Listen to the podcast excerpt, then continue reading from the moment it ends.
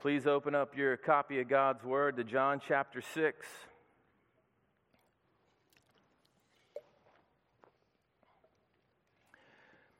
Well, it's true, as was prayed, we live in a world of unbelief. It's all around us. We can't get away from it. We can't escape it. It's the air that we breathe, it's the water that we drink. It's the food of sin and faithlessness and unbelief that surrounds. And it flows from all these hearts, all the hearts around us, the hard hearts full of pride and arrogance. It's not simply a modern thing or a postmodern thing, it's a post fall thing. Sin, unbelief, denial of God, doubts that ultimately lead to denying God all the way, the way of the fallen world. It's true. I saw a bumper sticker years ago that I see again every now and then that reads this Question everything, especially authority. You know, that could be the serpent's bumper sticker, right? Has God really said? And right there in the midst of this world of unbelief is the reality of a world of need. The two things that we see all around us unbelief and need. It's everywhere. We live in a world of physical needs and spiritual needs and emotional needs and intellectual needs. And this is the world that the Lord Jesus Christ broke into. This is the world that Jesus confronts with his gospel with himself. He confronts unbelief, he confronts needs, and he confronts this world of unbelief with a call to himself. And as we turn to John chapter 6, we'll be looking simply at this first of the great I am statements. Several times in this chapter, but verse 35, Jesus declares, I am the bread of life. We're not following the I am statements in the way they're given in Scripture. We've kind of arranged them for Advent, but this is the first of the seven. I am the bread of life. And Jesus has been teaching and healing the sick because he's compassion personified here in this chapter. And time and time again in the gospel, he provides the necessary things to make broken people whole, both in their spirits and in their bodies.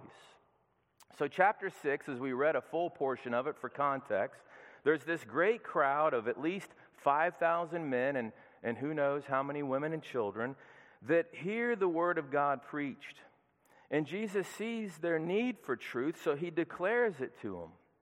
And he also sees their need for healing. So, in this chapter, he's been about the business of healing those that are sick. And, and he also sees their empty bellies and he has compassion upon them. He meets their need for food. And just think about the compassion of Christ. From the beginning of his earthly ministry all the way through, he's confronted with doubt and unbelief and hostility that flows from fallen hearts, and yet he presses in.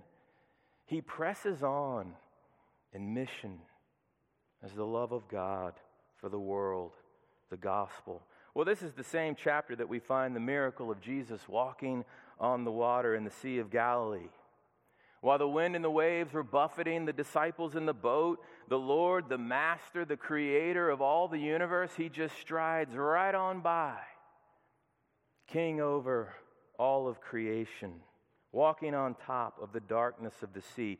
And this really is a perfect picture of what Christ does in our midst. Even when we marshal objections against Him and deny Him with doubts and reject the truth of Christ, he still comes as Lord over all and declares the truth unto us. He is God in the flesh, the second person of the Trinity. He's equal with the Father in majesty and power and dominion, and he came with the express purpose of filling up all righteousness necessary in order to redeem people given to him by the Father.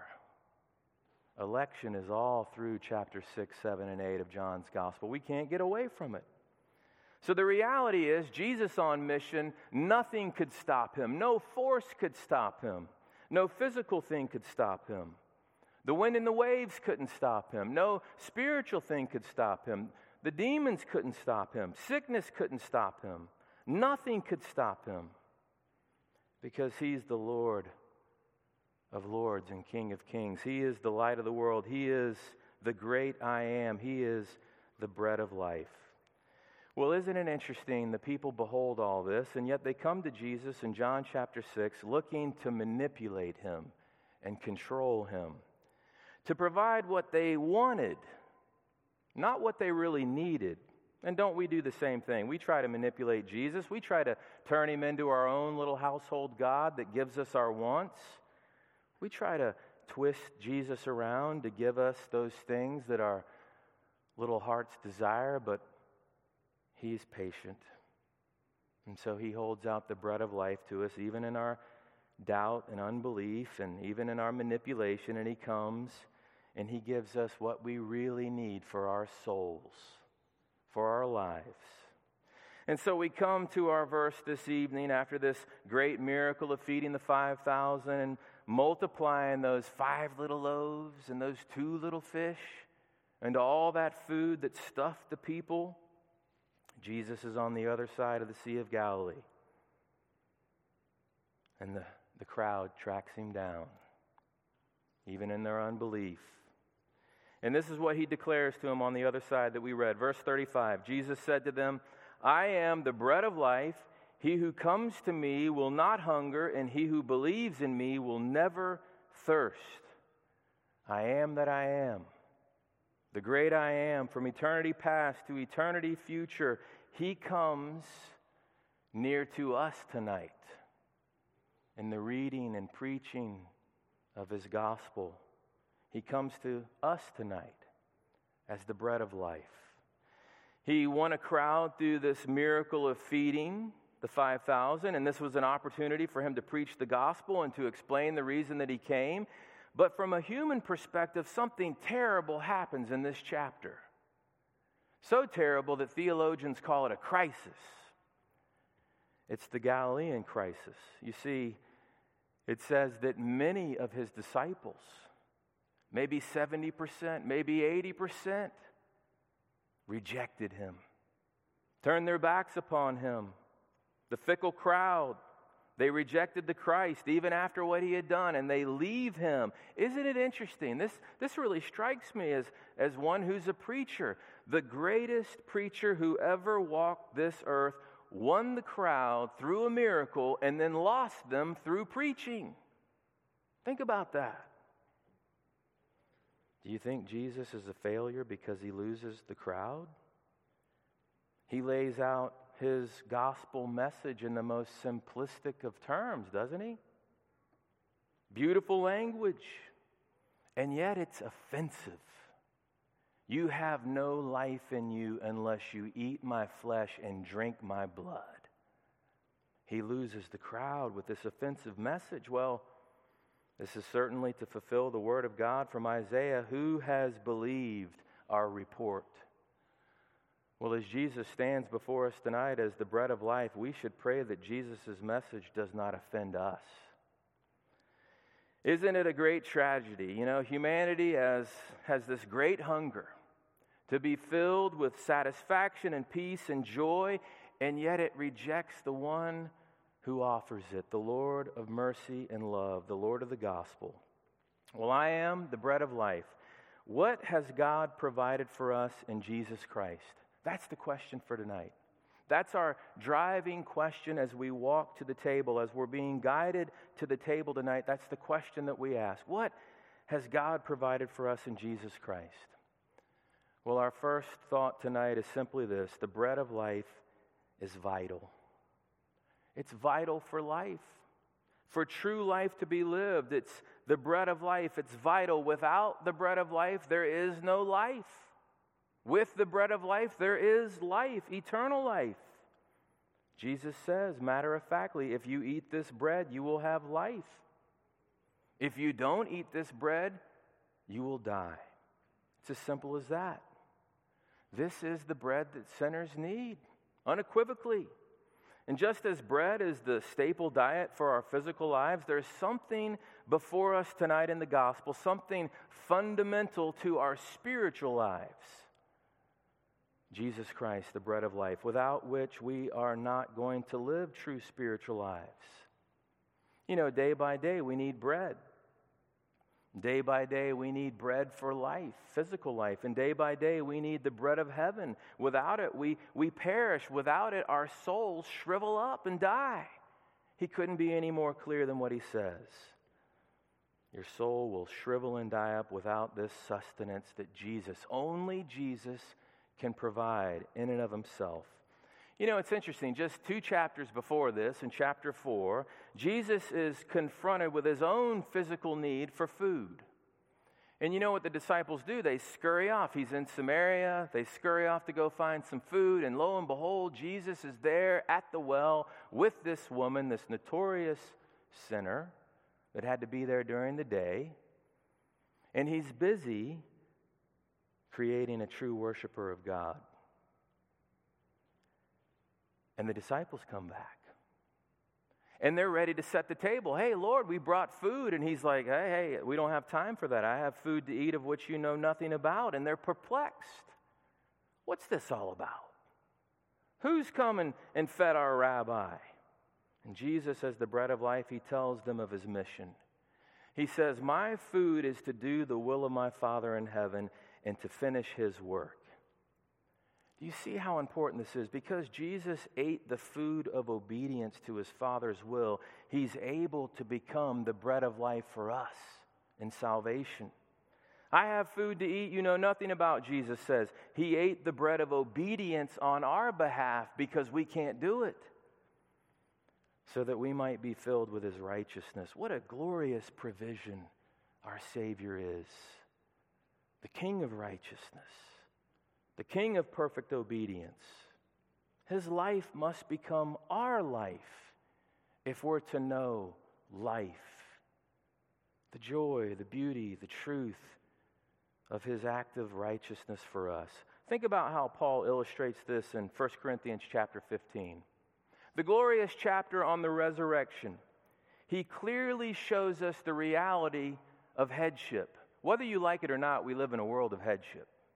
And you are either either of the line of Adam, under Adam, and you are dead in your sins and trespasses, actual and original, or you're in Christ. Your righteous head, the bread of life, who filled up all righteousness by completing the mission God gave him, God the Father, by being completely conformed to the holy law of of God. Do you see the exclusivity of Christ here? Without Him, without what He provides by way of, of moral perfection and purity and word and thought and deed, there's no life. The bread of life, the bread of righteousness. You know, I don't know why they do this, but report cards come right before Christmas. That was always such a downer for me as a young guy. You know, it's like, why you got to mess up a good time by report cards? You know, you, oh, they come in the mail. And, well, now they're online and you get them, right? They're, they're emailed to you. Well, hallelujah, brothers and sisters. By the gift of living faith, we get Christ's life report card. And in him we're righteous. We're fed upon, we feed upon him by faith that we may escape the wrath to come. What a joy, what a wonder, what a, a truth. We're delivered out from under our first parents and brought into union with Christ, and we have his righteousness, the, the sweetness of Jesus' life of obedience. So, as you taste the bread tonight, as you come to the supper in faith with your Savior, will you taste the, the sweetness of his righteousness, his law keeping? And will you readily confess your lack of law keeping and hallelujah, run to Him and rejoice and receive? Or are you only going to be concerned with your physical needs? You know, hurry up, eat, drink. We need to get on with things. I'm thinking about my calendar. Life's so busy, got so much to do. Or will you stay there in that moment rejoicing in Christ's righteousness for you? You know, we try often to live without Jesus. But we can't enjoy true life without Jesus. We need Him and Him alone. So much of the world thinks, well, Jesus, a little Jesus, and then, you know, some supplements of some self help, good philosophies for life. You know, maybe a little bit of luck and I'll get in. There's no life without Christ alone. So Jesus comes to you and me tonight in the gospel and he says, You must feed upon me. You must lay hold of my righteousness. You know, if you share the gospel just for a little while with others, quickly you're given this kickback. Well, you know what? That all sounds great and whatnot, but, but I just don't see my need for Jesus, this gospel. You know, my life's really good. I got a nice house. I got a good job. I've got a great family. You know, I'm, I've got my health. I don't see the need. Why should I eat this bread? And this is why Jesus said, Blessed are those who are poor in spirit, and blessed are those who hunger and thirst after righteousness, because the only heart fit to dine with the Lord in living faith is one that's been humbled. Humbled by the Holy Spirit, been given the, the gift of humility, that we're convicted and we know we need Jesus. Will you taste that tonight? Will you taste the reality of humility by the Holy Spirit, your need for His perfect obedience? Will you eat and drink with the Lord in peace, knowing that His righteousness is your righteousness, the bread of life? I think it's interesting. Man fell by eating. Ever thought about that? Man fell by eating the apple, and only by eating this bread, that is, to feed upon Christ by faith, can one escape judgment. How interesting. Well, this Jesus stands before us tonight as the one who is vital for true life, and he says, Come, take me by faith, feed upon me, rejoice. If anyone eats of this bread, he will live forever. And the bread that I give is for the life of the world, and it is my flesh. Let that hit you. Jesus is vital for life. Well, our second thought tonight the bread of heaven is relevant for you and me tonight. The bread of heaven is vital for life, and it's relevant for you and me tonight. It's relevant for life because we all have this God shaped need in our hearts whether we're willing to admit it or not. We have it. And Jesus is the bread of life that is relevant for you and your unique needs, your sins, your failures, your fears, your worries. He is the one who is relevant for sinners like you and me. You know, the world is comprised of individuals of which you're one of them, and Jesus, the bread of life, is not a one size fits all Savior, but a personal Savior. He's not a general practitioner. I don't know if you guys feel like this these days, but you know, you come into your general practitioner and you get into that waiting room and you're a number. Come back quick, get on the sta- scale, get in there, you know, all right, what's up? What's the medicines? All right, eat a heart healthy diet, don't do anything stupid. We'll see you in six months and we'll give you a bill. You just kind of feel like cattle getting herded through, you know?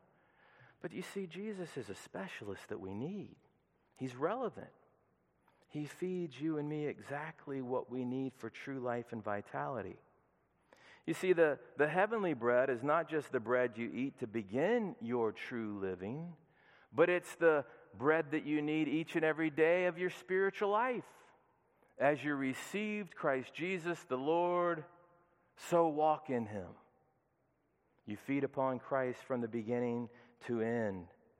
As we are united to him by faith, we just keep receiving and feasting as we go to Him day by day. You know, He's, he's custom fit for your broken heart, for my broken heart. Whoever comes to me, says Jesus, think of all the different people in our church, let alone in the world, across this glorious globe. And Jesus is the perfect Savior. He's perfectly relevant for each and every one of His little lambs. Just think of all the people in the gospel. Think about little Zacchaeus. Jesus was relevant for Zacchaeus. He turned that little guy's world upside down and he became a big man of faith. Think about Jairus, the, the one who lost his, his daughter, and Jesus came and he was broken in despair. And he raised this man's daughter and gave him faith to believe. Think about Nicodemus sneaking around at night.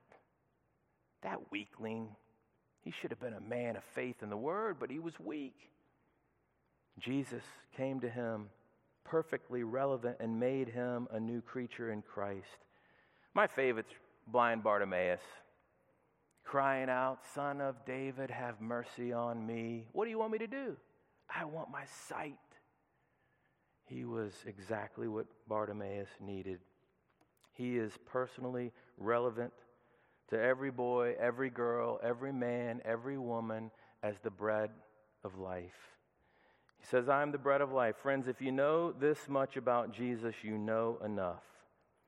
Maybe you have more questions than answers about God's word, but the essence of our Lord's message in the gospel is this, and it's enough. You're a sinner. And He's the Savior.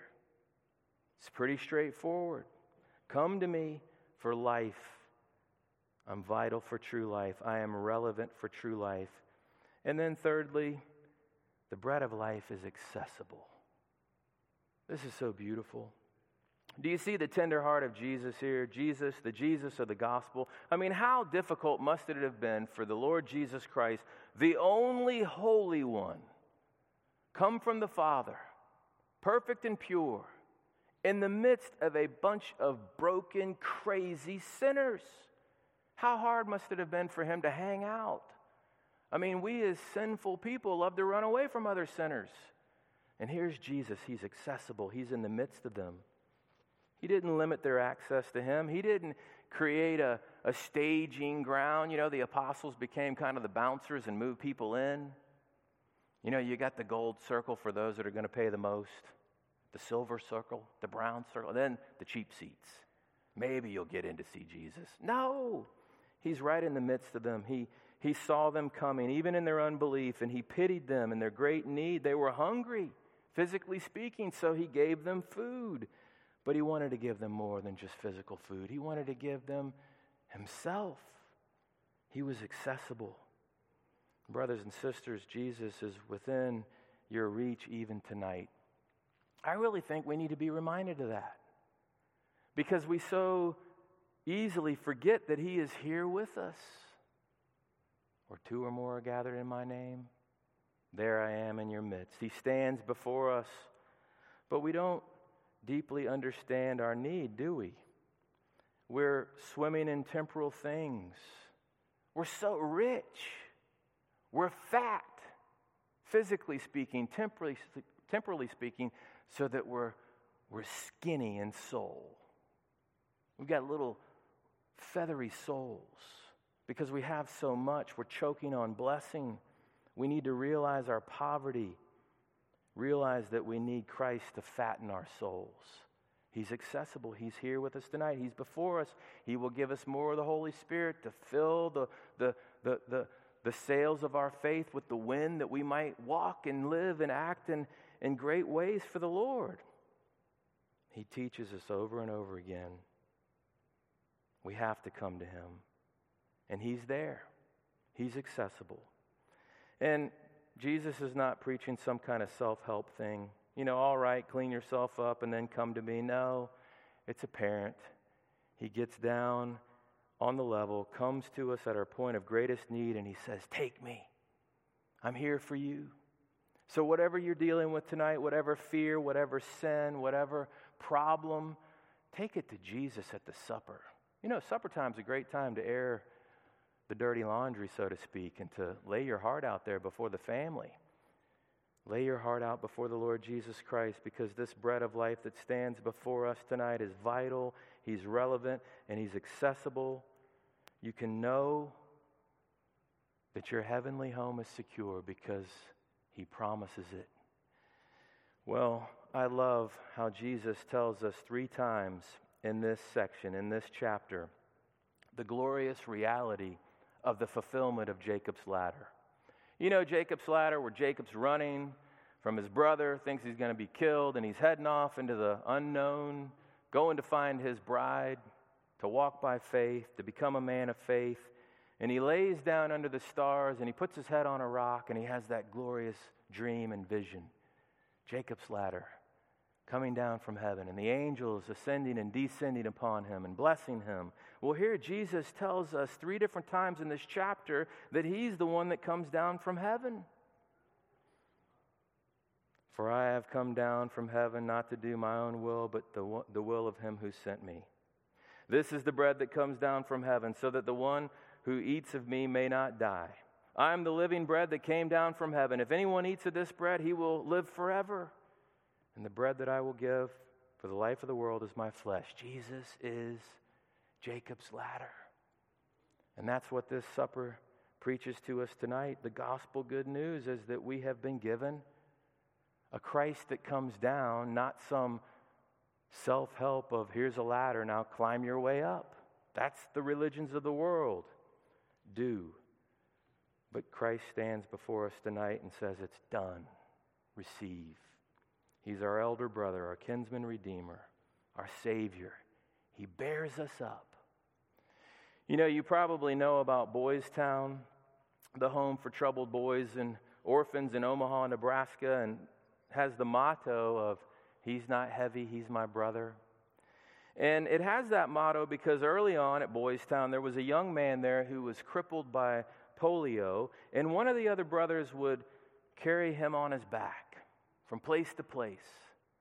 And of course, the question would come up Isn't he heavy? And he would respond, He ain't heavy, he's my brother. But don't you see, brothers and sisters, that we, we are heavy. Our sins are heavy. One sin is heavy enough to take us all the way to hell. And we bear the reality of Adam's fall and our own failures and sins. And, and we were so heavy that we crushed Jesus on the cross. That's the truth. While he was upon the cross, becoming sin, our sins for us, he received the wrath and curse and judgment of Almighty God, and it, it pressed him down so that even the thought of it before he was in the midst of it, while he was in the garden, he sweat drops of blood knowing it was coming. He was pressed, he was crushed because of the heaviness of our sins. So tonight, when we, we eat the bread, will we taste the sweetness of Christ? Passive obedience upon the cross, being crushed for our sins that we might be cleansed? Will you taste the sweetness of that? Well, finally, the reality that is placed before us as Jesus proclaims the gospel is that this bread of life must be consumed. We have to take it and receive it. We have to feed upon him by faith. We have to come to this point of action and close with Christ. Are you willing to do that tonight? To surrender yourself yet again and to receive, to rejoice? You know, little guys, you're probably mostly your moms, but sometimes your dads, they work hard to, to provide really good meals for you, healthy meals to eat that you might be strong. But you know, those vitamins don't just jump off the plate and get on you. I mean, you actually have to close with the plate and eat and drink so that you might know the sustenance and the nourishment there? Well, the reality is every Lord's Day is a covenant renewal. And on some Lord's days, we have the covenant renewal feast. And so we have to, by faith, come yet again and confess and surrender and receive and eat and drink and rejoice. That's what the supper is a hallelujah meal. It's like we've been prodigals this past week and we've come to our senses and we say to ourselves, There is bread in my Father's house. Let's go. So we come running back, and he sees us from afar, and he runs to meet us. He puts a ring on our finger to remind us that we are adopted sons and daughters. He puts a robe around us to cover our shame, to once again remind us that we have His righteousness, that we're cleansed and forgiven. And the fattened calf is killed, and we feast. Oh, this meal is so much more than that. All this has been done for us. All we need to do is open our mouths by faith and eat and drink. I've said it before, and I'm going to say it again a lot until I die. When you are born again by the Holy Spirit and the Word of God, you are united to the Lord Jesus Christ and you're given a new heart. And that new heart is fitted with a new mouth. That's the mouth of faith. And you have a stomach that is hungry for the things of Christ. And you want to eat and drink and receive and know the blessings of the Lord. This is why the psalmist says, I, the Lord, am your God who brought you up from the land of Egypt. Open your mouth wide, and I will fill it. That's what he says to us tonight at the table. I am the bread of life. Come, humble yourself, taste and see that the Lord is good. Eat and drink, be nourished in your faith, rise up and rejoice. He says, Come, everyone who thirsts, come to the waters. And he who has no money, come buy and eat. Come buy wine and milk without money and without price. The Spirit and the bride say, Come. And let the one who hears come. And let the one who is thirsty come. And the one who is hungry come. So Jesus says, Come. I'm the bread of life. Let's remember as we come to the supper tonight, this is the great application as we drive to the, the table to take and to receive, to remember. We take our eyes off of ourselves and off of this broken, hostile, crazy, sinful world, and we put our eyes of faith upon Jesus. And we rejoice and we receive. We confess our sins if we haven't already done so, and we ask the Lord to turn us away, to turn us from, from those things that don't fulfill and don't satisfy, those idols and to turn us to Christ, that we would take hold of him and love and rejoice. This is the table for sinners set by the Savior.